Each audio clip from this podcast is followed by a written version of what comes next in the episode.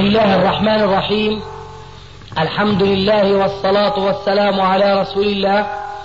أما بعد فهذا أحد أشريطة سلسلة الهدى والنور من الدروس العلمية والفتاوى الشرعية لشيخنا محمد ناصر الدين الألباني حفظه الله. نسأل الله أن ينفع به الجميع. والآن مع الشريط السابع والخمسين على واحد. إخوة الإيمان هذا لقاء بين أحد إخواننا من مسلمي ألمانيا أي ألمان الأصل والمحدث الشيخ محمد ناصر الدين الألباني حول بعض المواضيع العلمية.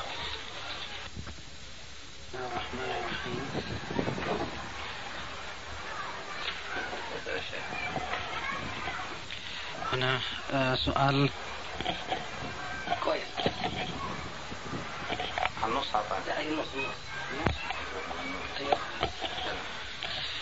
سؤال ليس مني من أحد الإخوة في ألمانيا. آه، فيقول هنا الجزء الأول من نيل الأوطار باب وقت صلاة العشاء إلى آخره صفحة 410 فما فوق. في شرح الحديث الأول جاء قوله ومن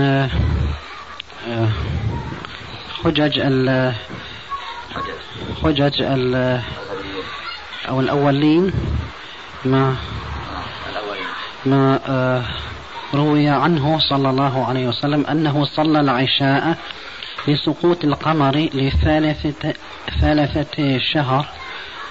أخرجه أحمد وأبو داود والترمذي والنسائي. قال ابن آه، العربي هو صحيح. آه، فيسأل مدى عن مدى صحة هذا الحديث. ثم إذا كانت هذه النسبة من الليل ثابتة لكل شهور لكل الشهور هل يمكن تقدير وقت وقت صلاة العشاء في أي في الأيام التي لا يمكن فيها معرفة الوقت الأصلي لعدم غياب الشفق في أوروبا؟ آه، بناء على ذلك. فقد قيل أنها تساوي آه، تقريبا 11 آه، على 46 من الليل. فإذا كان الليل طويلا طالت هذه المدة وإذا كان قصيرا قصرت هذه المدة. آه الجواب بالنسبة لصحة الحديث لا يحضرني الآن فالأمر يحتاج إلى إلى مراجعة الحديث وإسناده.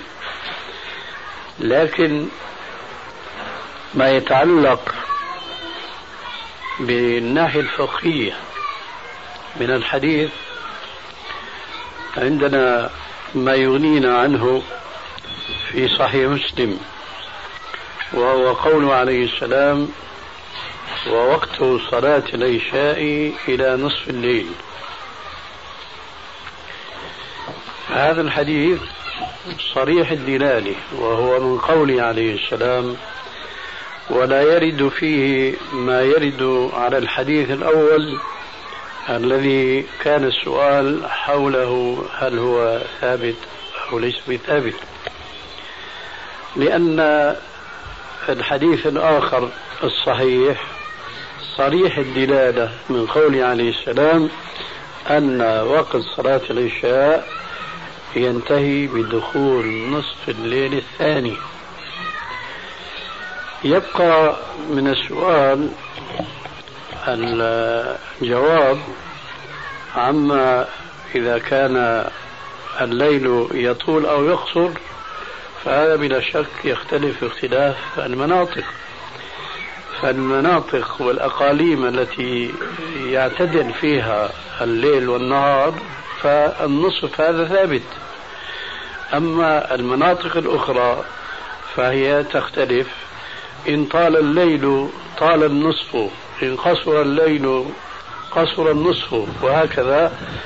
فالمعيار الثابت هو نصف الليل وهذا كما ذكرنا يختلف باختلاف المناطق والأقاليم.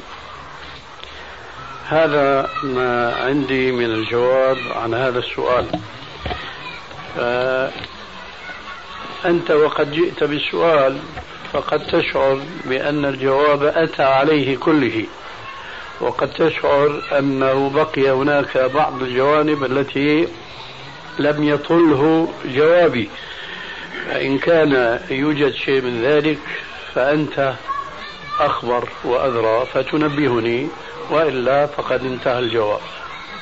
لعلك فهمتني؟ نعم هل تشعر بأن هناك نقصا في الإجابة بالنسبة لك؟ يعني فيما سألت يعني السؤال يعني أصلا ليس مني ولذلك. يعني على كل حال مش مهم.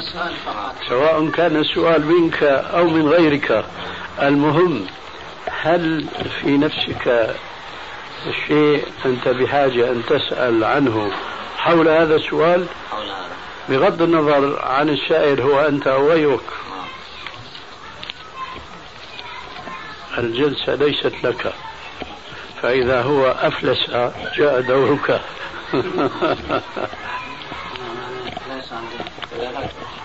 السؤال الثاني الثاني ارفع اللاقط الثاني كيف؟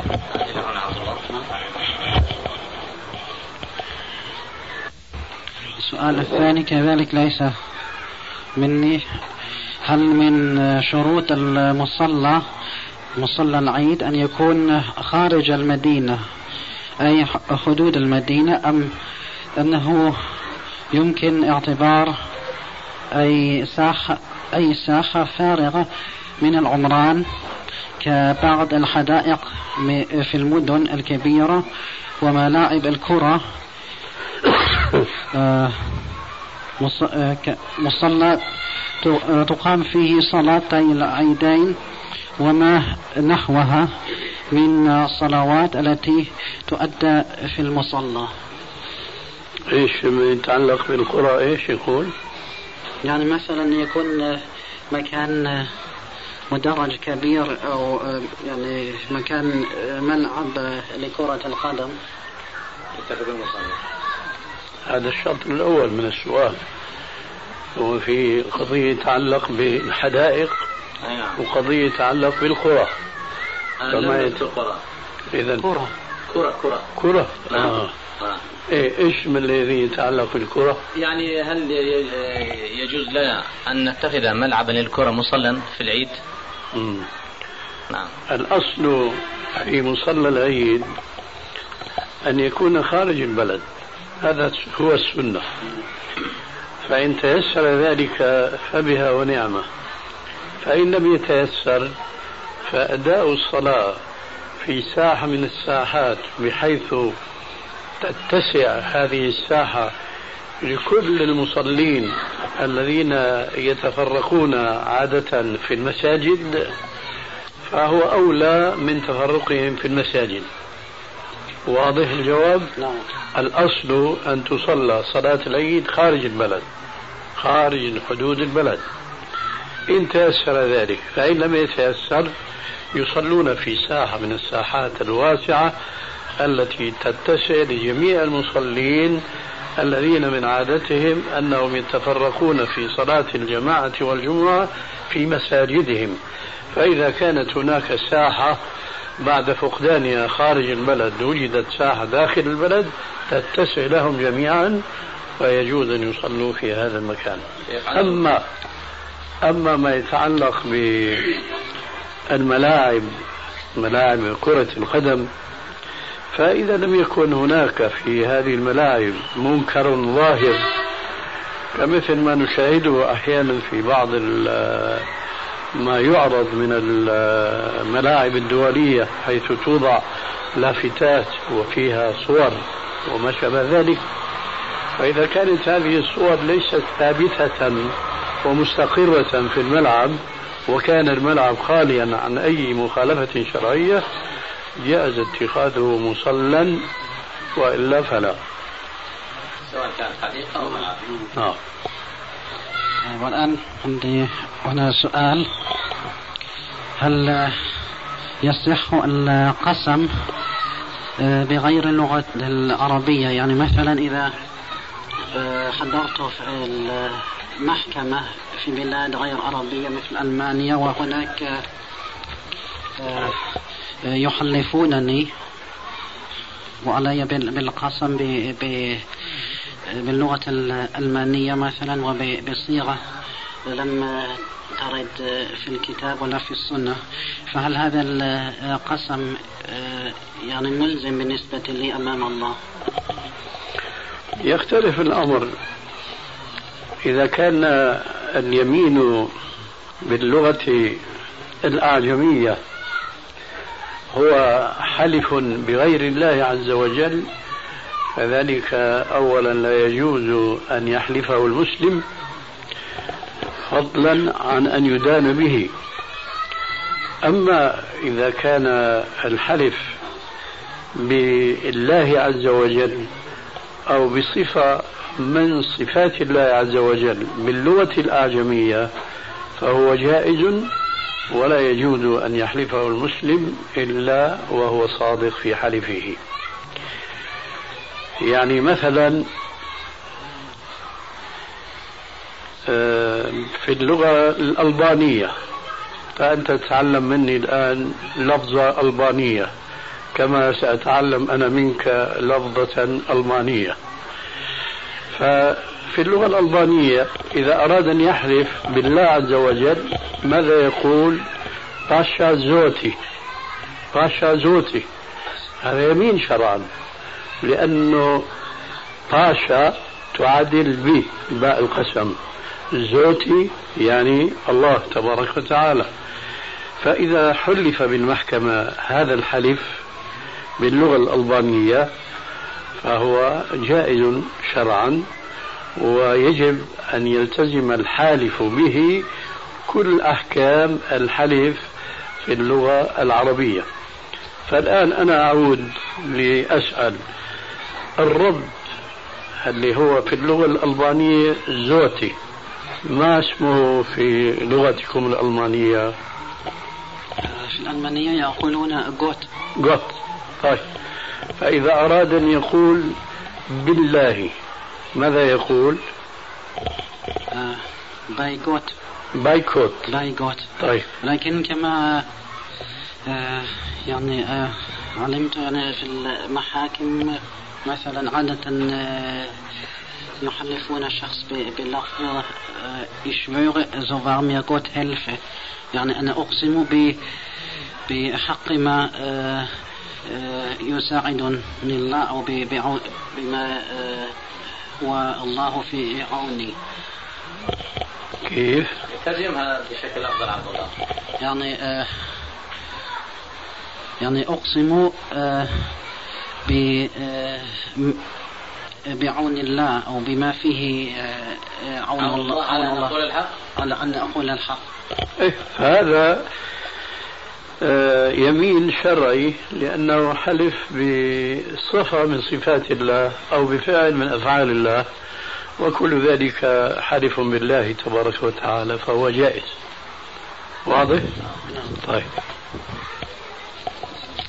و ثم آه، هل هذا ما ينطبق على الحلف والقسم بالنسبة لعقد الزواج بغير اللغة العربية؟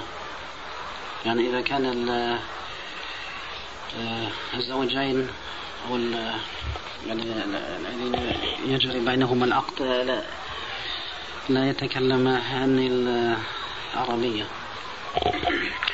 الخطب والأمر في هذا سهل لأن عقد الزواج كأي عقد بين اثنين فكما تعقد بيعا أو شراء بين اثنين فكذلك يقع العقد بين الزوج والزوجة بأي لغة كان فلا يشترط هناك لفظ أو ورد وارد في السنة.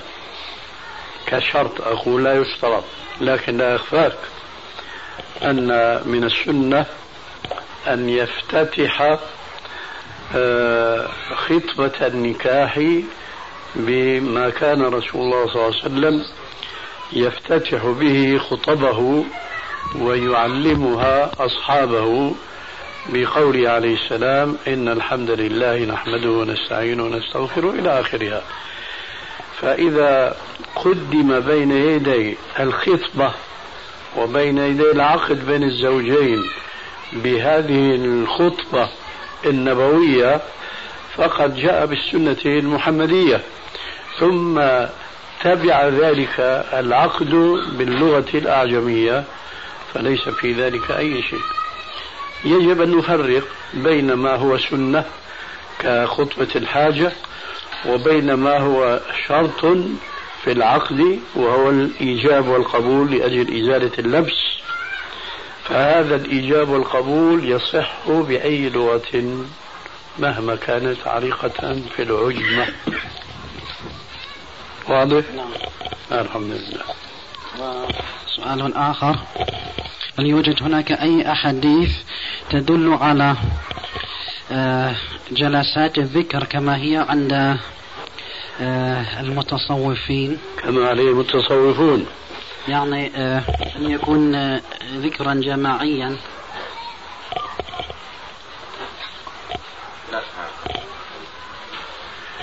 لا يوجد في السنة ولا في أقوال السلف والأئمة آه، ذكر على الصفة التي يجري عليها الصوفية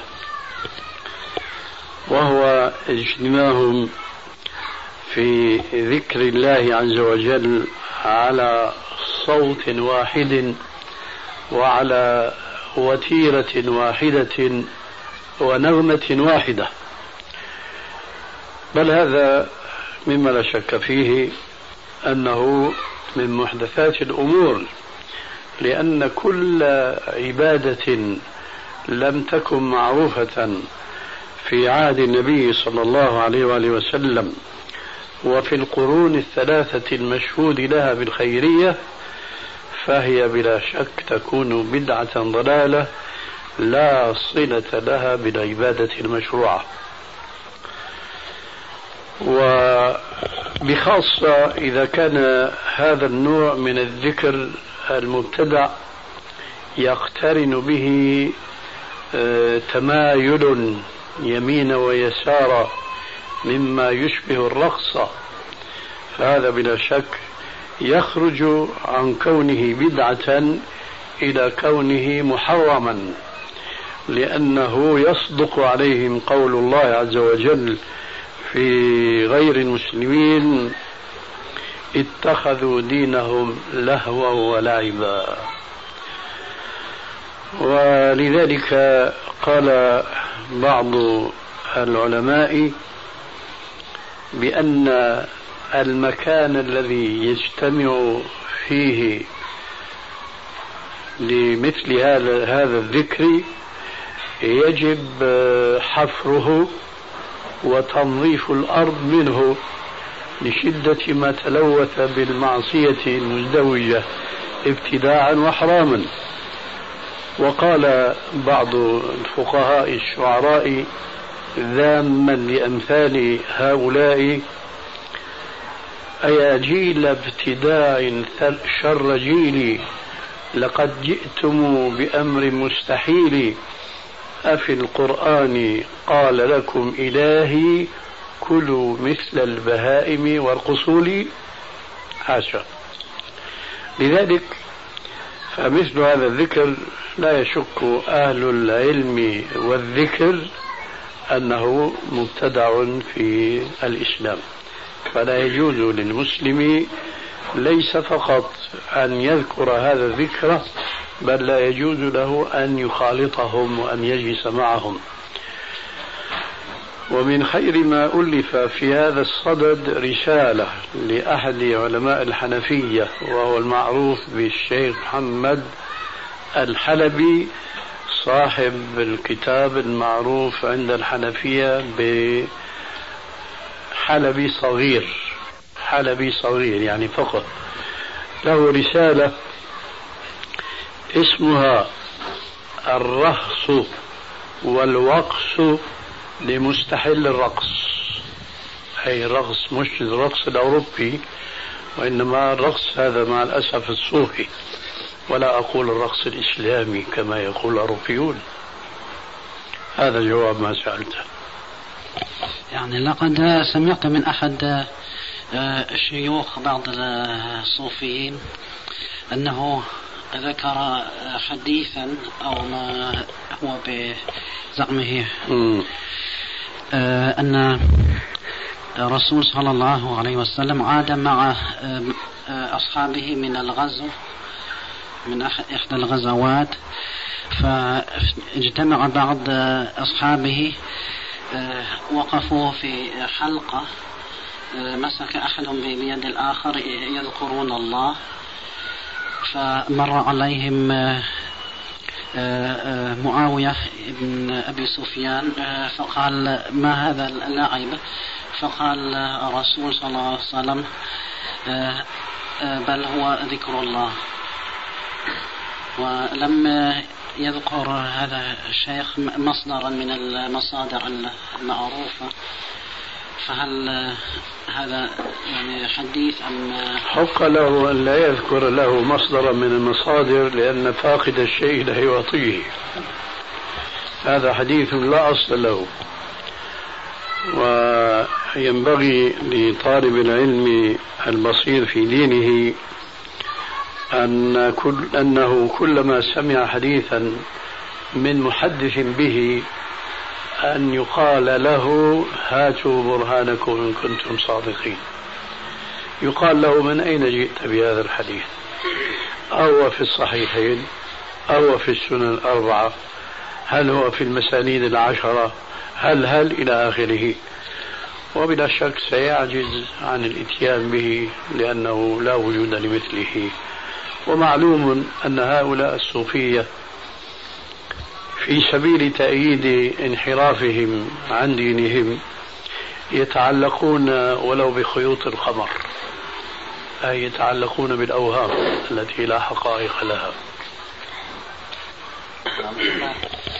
سمعت أحدا قال إنه قرأ أن هناك حديث آه، ورد فيه أن الله عز وجل يتجلى آه، لمن يحبه في آه، صورة شاب أمرد أي نعم. هذا الحديث آه، له ورود ولكن بكتب الموضوعات. فلا يصح. وإن كان هناك تفاضل بين هذا وذاك فهو من جهة أن هذا روية ولكن بإسناد لا قيمة له إطلاقا بخلاف الحديث الأول. نعم ثم عندي السؤال عن مشروعية صلاة الجنازة على الغائب. آه، المجهول يعني آه، آه، متعلق بفعل بعض المتصوفين صاروا يؤدون بعض يعني عقب كل صلاة مغرب. آه، هذه الصلاة صلاة الجنازة على الغائب المجهول. آه، بحجة أن كل في ذلك اليوم قد مات مسلم أو أكثر من مسلم في هذا العالم ولم يصلى عليه. هذه أيضا من البدع التي لم يسمع بها علماء المسلمين إلا في هذا العصر. صلاة الغائب مسألة اختلف فيها الفقهاء في دائرة ضيقة جدا وليس بهذه السعة التي تذكرها أنت الآن عن بعضهم. إذا عرف أن رجلا من المسلمين مات في بلد من بلاد الإسلام. فهل يشرع صلاة الغائب على هذا الميت أم لا؟ فيه مذهبان. منهم من يقول لا يشرع ومنهم من يقول يشرع مطلقا. ما دام أنه مات تحقق موته ومنهم من توسط وهذا مذهب ثالث وسط. قال إذا مات الميت في بلد آه، يغلب على الظن أنه ليس هناك من يصلي عليه صلاة الجنازة صلى عليه بعض المسلمين في بعض بلاد الإسلام. وحجتهم في ذلك ما جاء في الصحيحين وغيرهما من صلاة النبي صلى الله عليه وآله وسلم على نجاشي الحبشة فإنه مات في بلاد النصارى وليس هناك من يصلي عليه صلاة الجنازة. ولذلك قال عليه السلام لأصحابه قوموا فصلوا على أخ لكم مات في أرض غير أرضكم. فصف عليه السلام وصف الناس خلفه وليس أمامه جنازة. فكان هذا المذهب الوسط هو المذهب الحق لأنه يوافق فعل النبي صلى الله عليه وآله وسلم. أما القول بعدم شرعية الصلاة على الغائب مطلقا فهو صريح في المخالفة لهذا الحديث. وأما القول المقابل له بشرعية الصلاة على كل ميت غائب فهو مخالف لما كان عليه الرسول عليه السلام في حياته. فكم من ميت مات في مكة وفي المدينة في الطائف في في إلى آخره ولم ينقل عن الرسول عليه السلام أنه صلى ولو مرة واحدة على ميت غائب عنه. فما بالك بمثل هذه البدعة التي حكيت عن بعضهم؟ فلا شك أنها بدعة ضلالة لأنها لو كانت مشروعة لا سبقنا إليه الرسول عليه السلام أولا فإن هذه العلة التي يتمسكون بها أنه لابد في كل ساعة في ميت. هذه العلة كانت قائمة في عهد النبي صلى الله عليه وسلم وهو أعلم بها أولا ثم هو أعبد منهم لله. ثانيا فحينما لم ينقل عنه أنه صلى صلاة الغائب هذه بل وما دونها إلا صلاته عليه السلام على النجاسي دل على أن هذه الصلاة التي يفعلونها هي بدعة. وقد قال عليه السلام كل بدعة ضلالة وكل ضلالة في النار. غيره جزاك الله خير. وإياك. إلى أن جاء دورك. أي صاحبنا أفلس بالنسبة لإنسان وجد قطعة من لحمه كفخذة مثلا في فلاة. هل يصلى عليه أم لا؟ الذي يصلى عليه هو الإنسان. نعم. أما القطعة منه فلا يصلى عليه. في مدينة لينينغراد تأتي حوالي أربعة أشهر. كما وردنا من أخينا في الله تكون فيه الليل طويل جدا بحيث يصل إلى عشرين ساعة والنهار يصل إلى أربع ساعات. والعكس بالعكس. والعكس بالعكس. أي نعم. فكيف الصلاة؟ يقدرون آه، الأوقات الصلوات بالنسبة لأقرب بلد إليهم آه، تطلع عندهم الشمس وتغرب بصورة طبيعية. لكني أقول شيئا هذا الجواب إنما هو بالنسبة للبلد الذي لا يتصور فيه وجود أوقات خمسة ولو كانت متقاربة. إذا كانت لا يمكن أن تتحقق هذه الأوقات الخمسة فالجواب ما ذكرته آنفا. يقدرون المواقيت الخمس بالنسبة لأقرب بلد إليهم آه، فيها الأوقات الخمسة. جزاك الله بارك الله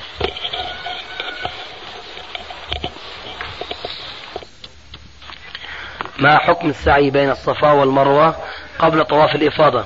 أي تقديم السعي الذي يكون بعد الإفاضة.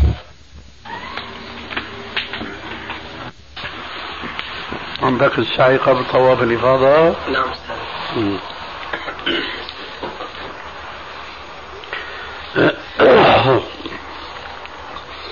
لا شك أن مناسك الحج الأصل فيها اتباع ما ثبت عن الرسول عليه السلام من النظام والترتيب. فهو قدم الطواف على السعي. لكن الحديث الذي جاء في الصحيحين أنه عليه السلام سئل عن تقديم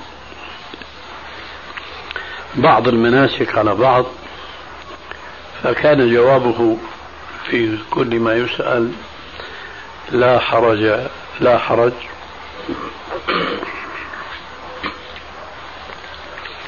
على ذلك نحن نقول لا حرج لكن كلمة لا حرج يجب أن يلاحظ فيها أنه مش على كيفه الإنسان. بيقدم مثلا الرمي على آه، بيقدم الذبح على الرمي مثلا بيقدم الطواف على الرمي مثلا.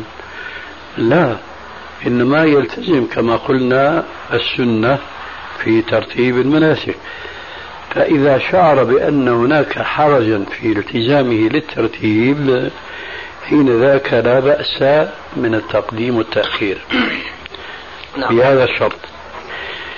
لأن كلمة لا حرج تعني أن الجواب كان صادرا ونابعا من قوله تعالى ما جعل عليكم في الدين من حرج.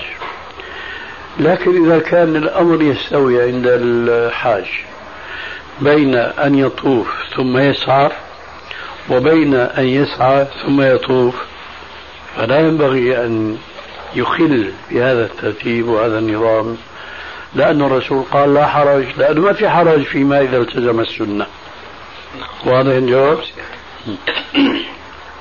هل يصح طواف الإفاضة للعاجزين الذين وكلوا غيرهم بالرمي في نفس وقت الرمي؟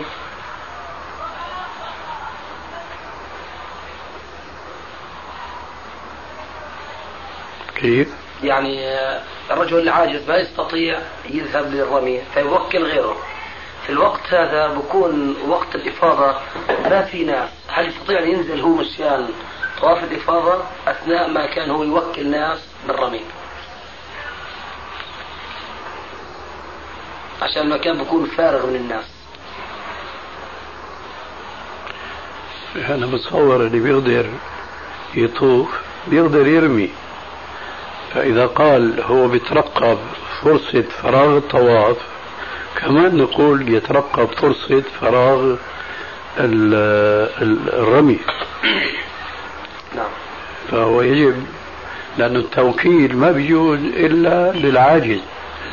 فهذا ليس عاجزا ما دام أنه يطوف ويستطيع أن يمشي ويطوف فهو يستطيع أن يرمي. لكن كل ما يمكن يقال أنه والله هو في زحام الرمي يخشى على نفسه فيتأخر. يعني هذا السؤال ككثير من الأسئلة يجب أن يلتزم فيها الاستطاعة. نعم. يعني كثيرا ما نسأل واحد بيوكل في الرمي. طيب. لما قدم طاف طواف القدوم اي نعم؟ شلون طاف طواف القدوم وبيوكل في الرمي؟ هل بيطوف طواف القدوم؟ بيرمي. والله في الرمي في زحام أكثر قد يكون الأمر في زحام أكثر فبيتأخر. بيرمي في الليل حيث يقل الزحام وتقل الأقدام. أما يخلط الإنسان المستطيع يأتي بفريضة ويدع فريضة. بيوكل في هذه ما بيوكل في تلك. لماذا ما هو وكل في تلك؟ لأنه يستطيع. لماذا وكل في هذه؟ هل هو لأنه لا يستطيع؟ مش معقول هذا الكلام. فإما لا يستطيع هنا وهنا وإما يستطيع هنا وهنا. إلا لأمر عارض فقد يطوف القوي السليم طواف القدوم مثلا ثم يمضى. ولا يستطيع أنه يمشي ويرمي بيوكل ما في مانع. لكن هو الإنسان هو نفسه ما تغير. لا صحته ولا عافيته ولا شيء. فهو بيطوف وبيوكل بالرمي هذا لا يجوز. هذا حتى على النساء كذلك. ما في فرق. المهم الاستطاعة. فائدة يا شيخ نعم. في عندي فائدة تفضل. بالنسبة للطواف في ناس بيرموا قبل الشمس وبندروا بمئات الألوف فالطواف مليء مليء يعني المطاف مليء. ملآن بالطائفين. وبالنسبة للرمي ما بقدرش أعرف الوقت اللي فيه. أقل ازدحام يعني في حاجة بده يروح يرجع يخبر يشوف. إلا إذا ذهب مع النساء والعجزة وبقي جالسا هناك. لأنه فوضى. بطلت تعرف متى يكون يعني ازدحام ومتى يكون يعني القلة من الناس هناك. لأنه الناس عملوا فوضى. الناس يفتون ارموا. ارموا قبل الشمس. فيرمون على الفجر. وبعضهم يرمي في آخر الليل قبل الفجر. وهكذا. فالطواف الإفاضة يعني لو يمكن نونيك أبو عبد الله. يمكن نشوفه يريدون الحرم مليء يعني الطائفين. آه لفوق ما شاء الله. كم ساعة؟ حوالي أربع إلى خمس ساعات. جزاك الله خير. أزيد على شوية مية. بس خليها ما شاركين يا شيخ؟ هذا أحلى. هذا إيش؟ هذا حلو كثير أيوه. الشيخ بحب الحلو. إيه. ما بيضرنا. إن شاء الله. إن شاء الله.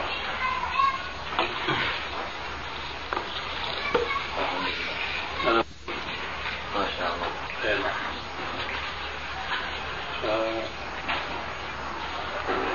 وربما طعام ها إذا أين بس ما في غير تقليل الطعام؟ والله هو جيد قليل الطعام. وإقامتك في آخر نعم ولا في بلدة أخرى؟ كيف أكون الأصل تراه؟ تراه؟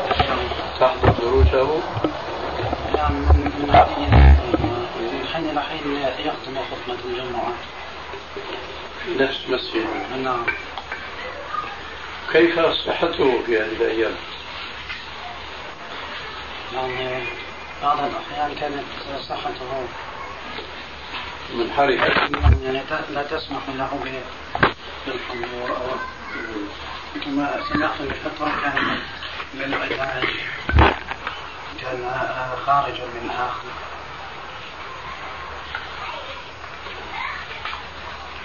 وهو كان غير دار التي قتلت فيها امرأته. نعم. يعني بعد أن قتلت زوجته لفترة بقي بلا استقرار يعني ينتقل من مكان إلى مكان وأخيرا سكن في دار منفصلة مستقلة فحاول أحد المسؤولين من من البلدية أن يطرده من هناك ولكن لم ينجح. جميل.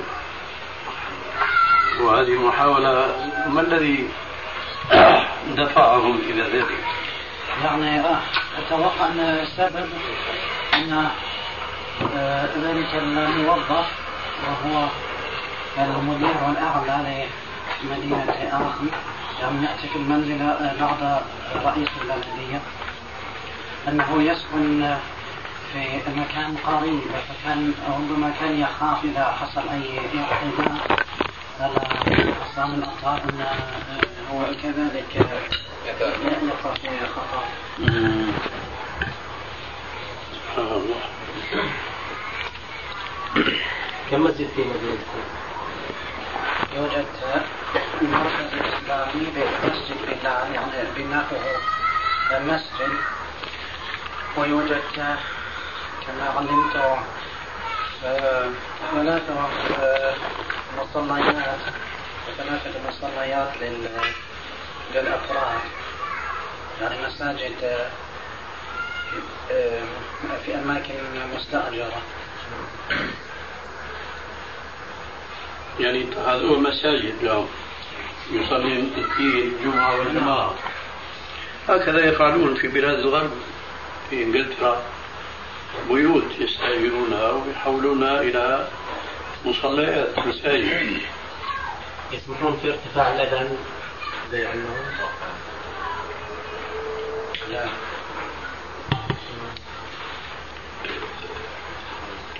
لما ذهبت إلى بريطانيا وحضرت بعض هذه المصليات في البيوت وألقينا بعض الكلمات. وجدنا الذين يقيمون هذه المصليات هم من المسلمين العاجم كالأتراك والباكستانيين والهنود. وهم بطبيعة الحال يغلب عليهم التمذهب. فقلت سبحان الله. صدق الله سنريهم آياتنا في الآفاق. صلوات هؤلاء للجمعات في هذه الأماكن لا تصح على مذاهبهم. لأنه يشترط أن تقام في بلد إسلامي مأذون من قبل إيش؟ رئيس الدولة. فكيف وهم يصلون في بلاد الكفر؟ هذه الصلاة ما تصح إلا على مذهبنا نحن الذين يتفقهون على كتاب الله وحديث رسول الله حيث أن الله عز وجل في صريح القرآن قال يا أيها الذين آمنوا إذا نودي للصلاة من يوم الجمعة فاسعوا إلى ذكر الله وذروا البيع.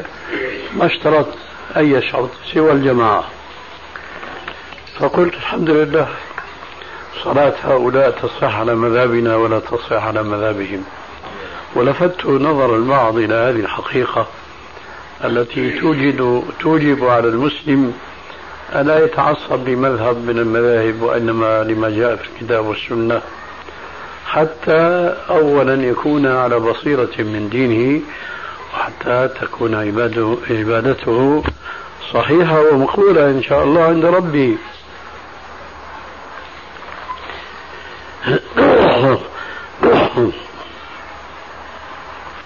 وماذا عملك هناك؟ كنت أشتغل في المركز الإسلامي هناك في آخر كموظف في مختلف المجالات. وحاليا أنا بلا عمل تقريبا. ومن قبل؟ قبل ذلك؟ لم يعمل. قبل المركز ماذا عملت؟ قبل المركز؟ أنا كنت أدرس هنا في في الأردن. وتخرجت وعدت إلى ألمانيا وبقيت هناك أشهر بلا عمل. ثم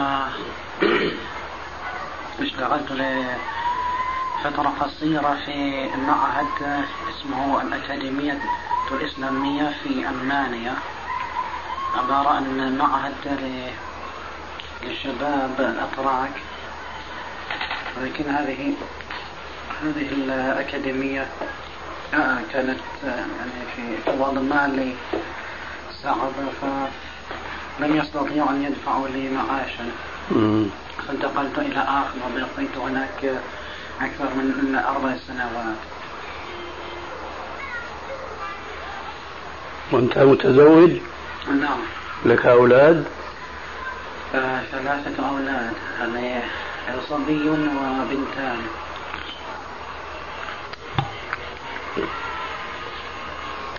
وما هي أسماؤهم؟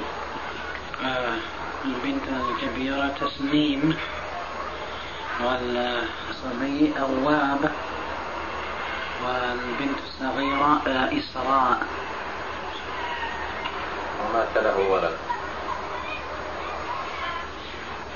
أنا فهمت أنه عندك ولد وبنتين. نعم. الولد ما اسمه؟ أواب. أواب. أواب بالقلقلة هذا مشروع من لكن هذه الأسماء لو سلكت فيها سبيل السلف كان خيرا لك.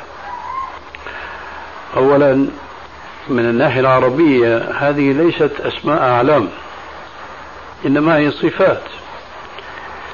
فكلمة أواب فلان أواب. نعم. تسنيم ما هو اسم أعلم ثانيا لو ابتغيت اسما من أسماء الصحابيات المشهورات وبالنسبة للغلام آه، اقتديت بقول عليه السلام أفضل الأسماء أو أحب الأسماء عند الله عبد الله وعبد الرحمن. ثم كل اسم تعبد لله فيه. لكن لعلك يعني لما رزقت هؤلاء الأولاد ما كنت يومئذ متنبها للسنة كما ينبغي. كنت يعني متفقا مع زوجتي أن يكون لها اختيار أسماء البنات. وزوجتك ألمانية؟ آه، أردنية. أردنية؟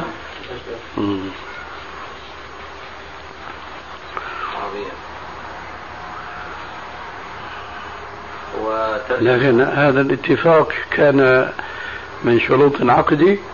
لا فإذا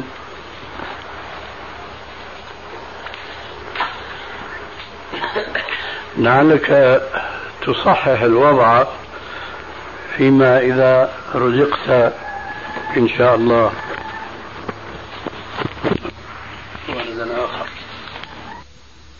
حديث كان يكبر في كل خفض ورفع هل يحسن الاستدلال به على جواز التكبير لآية السجدة في الصلاة فقط؟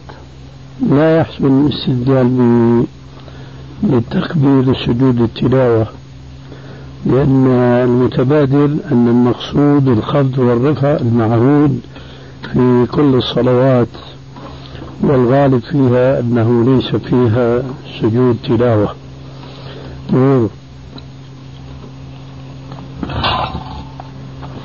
هل يجوز الكلام للماشي إلى الجمعة والخطيب يخطبه؟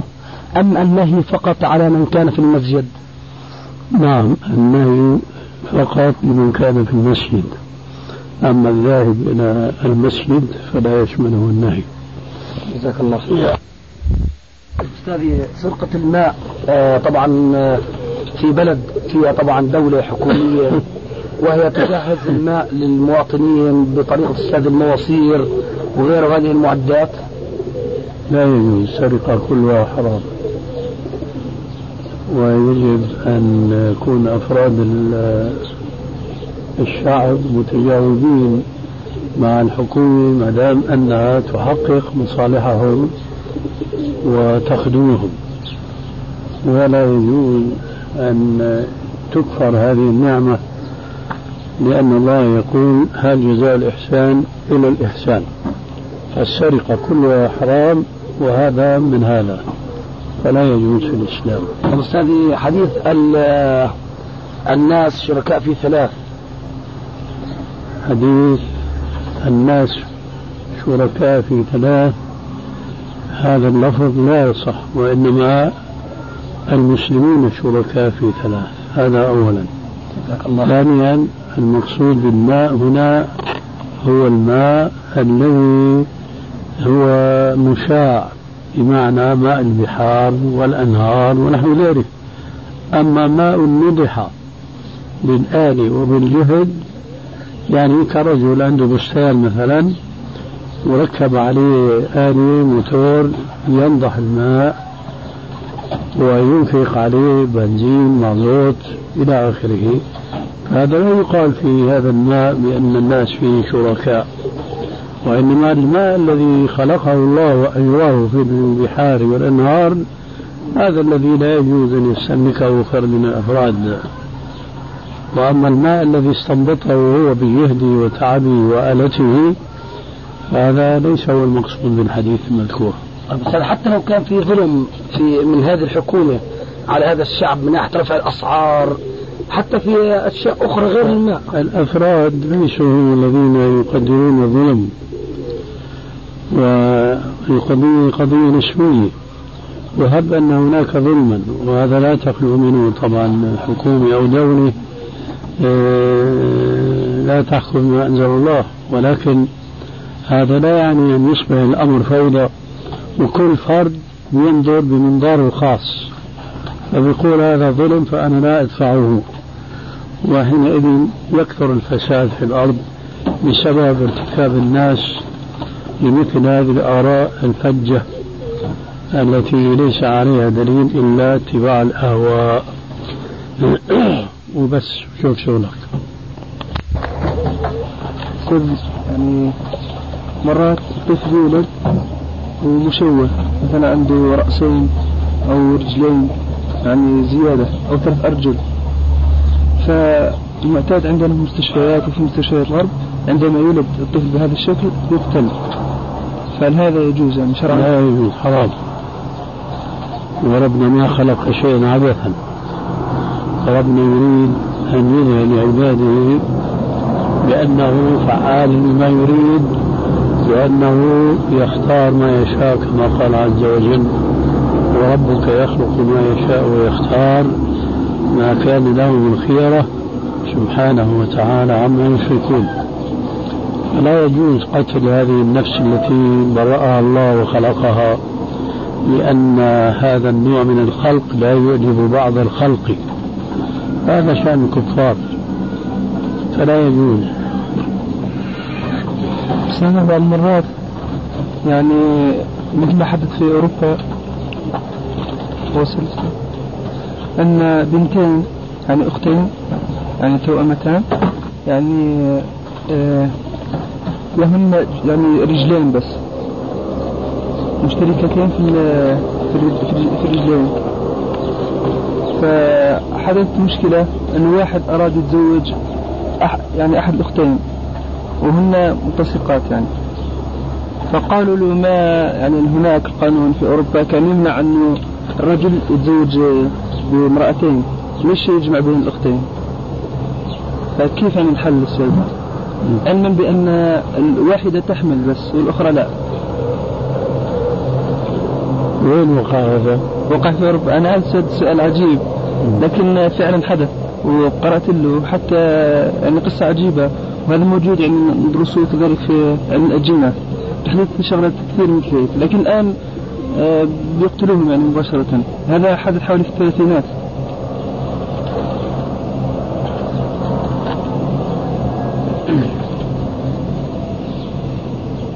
أي.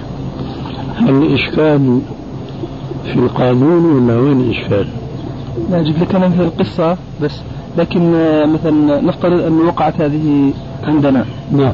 فإيش الحل؟ مثلا هل تزوج يعني إحداهن يعني بتزوج هل الجسد الواحد هل فيه فرجين وراسين وإلى آخره.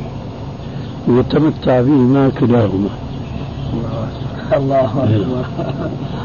أنا حد صغار من الثاني يعني. يعني بتعرف بخصوص طبعا لا يجوز طبعا جمع الزوجتين مع بعضهم. إيه، نعم. أي هيك. كذلك سؤال كذلك تتعجب منه. فمرات يعني يكون رجل عنده ثلاث أرجل. ولها نفس الطول.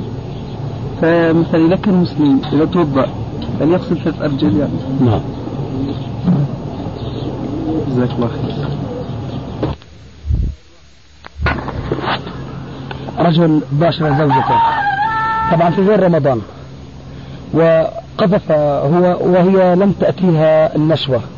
هل عليها غسل؟ طبعا لابد إذا مس الختان ختان فقد وجب الغسل أنزل أو لم ينزل إيه، أستاذ لم يمس الختان الختان باشر أستاذ بدون أي مس ولا أي علاج. ما الفرق؟ داعبها أستاذ المداعب أستاذ. لم أنت هيك قلت بالأول؟ باشرها. وأنا أستاذ أعرف المباشرة أنه لا يولج ولا يصل الختان للختان. هيك تعريف هذا اللي أنا بعرفه. شو معنى ولا تباشرون وأنتم عاكفون في المساجد؟ نعم أستاذ هل ها. حدد سؤالك. سؤال أستاذي رجل داعب زوجته. ها. هو قذف وهي لم تأتها النشوة أبدا. العرير يسدونها. وإذا أتتها النشوة فهو فهي مثله. جزاك الله خير. وهي. نعم. هل يوجد حديث كان صلى الله عليه وسلم يباشر زوجته في رمضان؟ نعم. أي نعم. آه طب أستاذي أثناء أستاذ الصيام يعني من وقت الصيام؟ نعم. شو معنى في رمضان؟ في الليل يعني؟ لا أنا فكري في النهار. وأنا فكري. نعم. فالجواب كان يباشر. طب وهو صائم. وهو صائم. طب أستاذ الآن أنت عنيت أستاذ في المباشرة؟ أو أنا فهمت المباشرة من الإيلاج لا يا حبيبي. إذا أطلقت مباشرة فالمقصود بها الجماع ولذلك أنا جبت لك الآية. فلما أنت بتقول رجل باشر زوجته. أنا ما ليس لي أن أفهم إلا أنه جمعها. فإذا كنت تريد أنت أنه ما جمعها وإنما خلطها فهذا له حكم آخر. أنزل وجب الغسل ما أنزل ما عليه غسل طب أستاذ المباشرة صلى الله عليه وسلم هي يعني يعني تعني المداعبة؟ يعني مخالطة إلا الجماع. أي نعم مخالطة إلا الجماع. جزاك الله خير.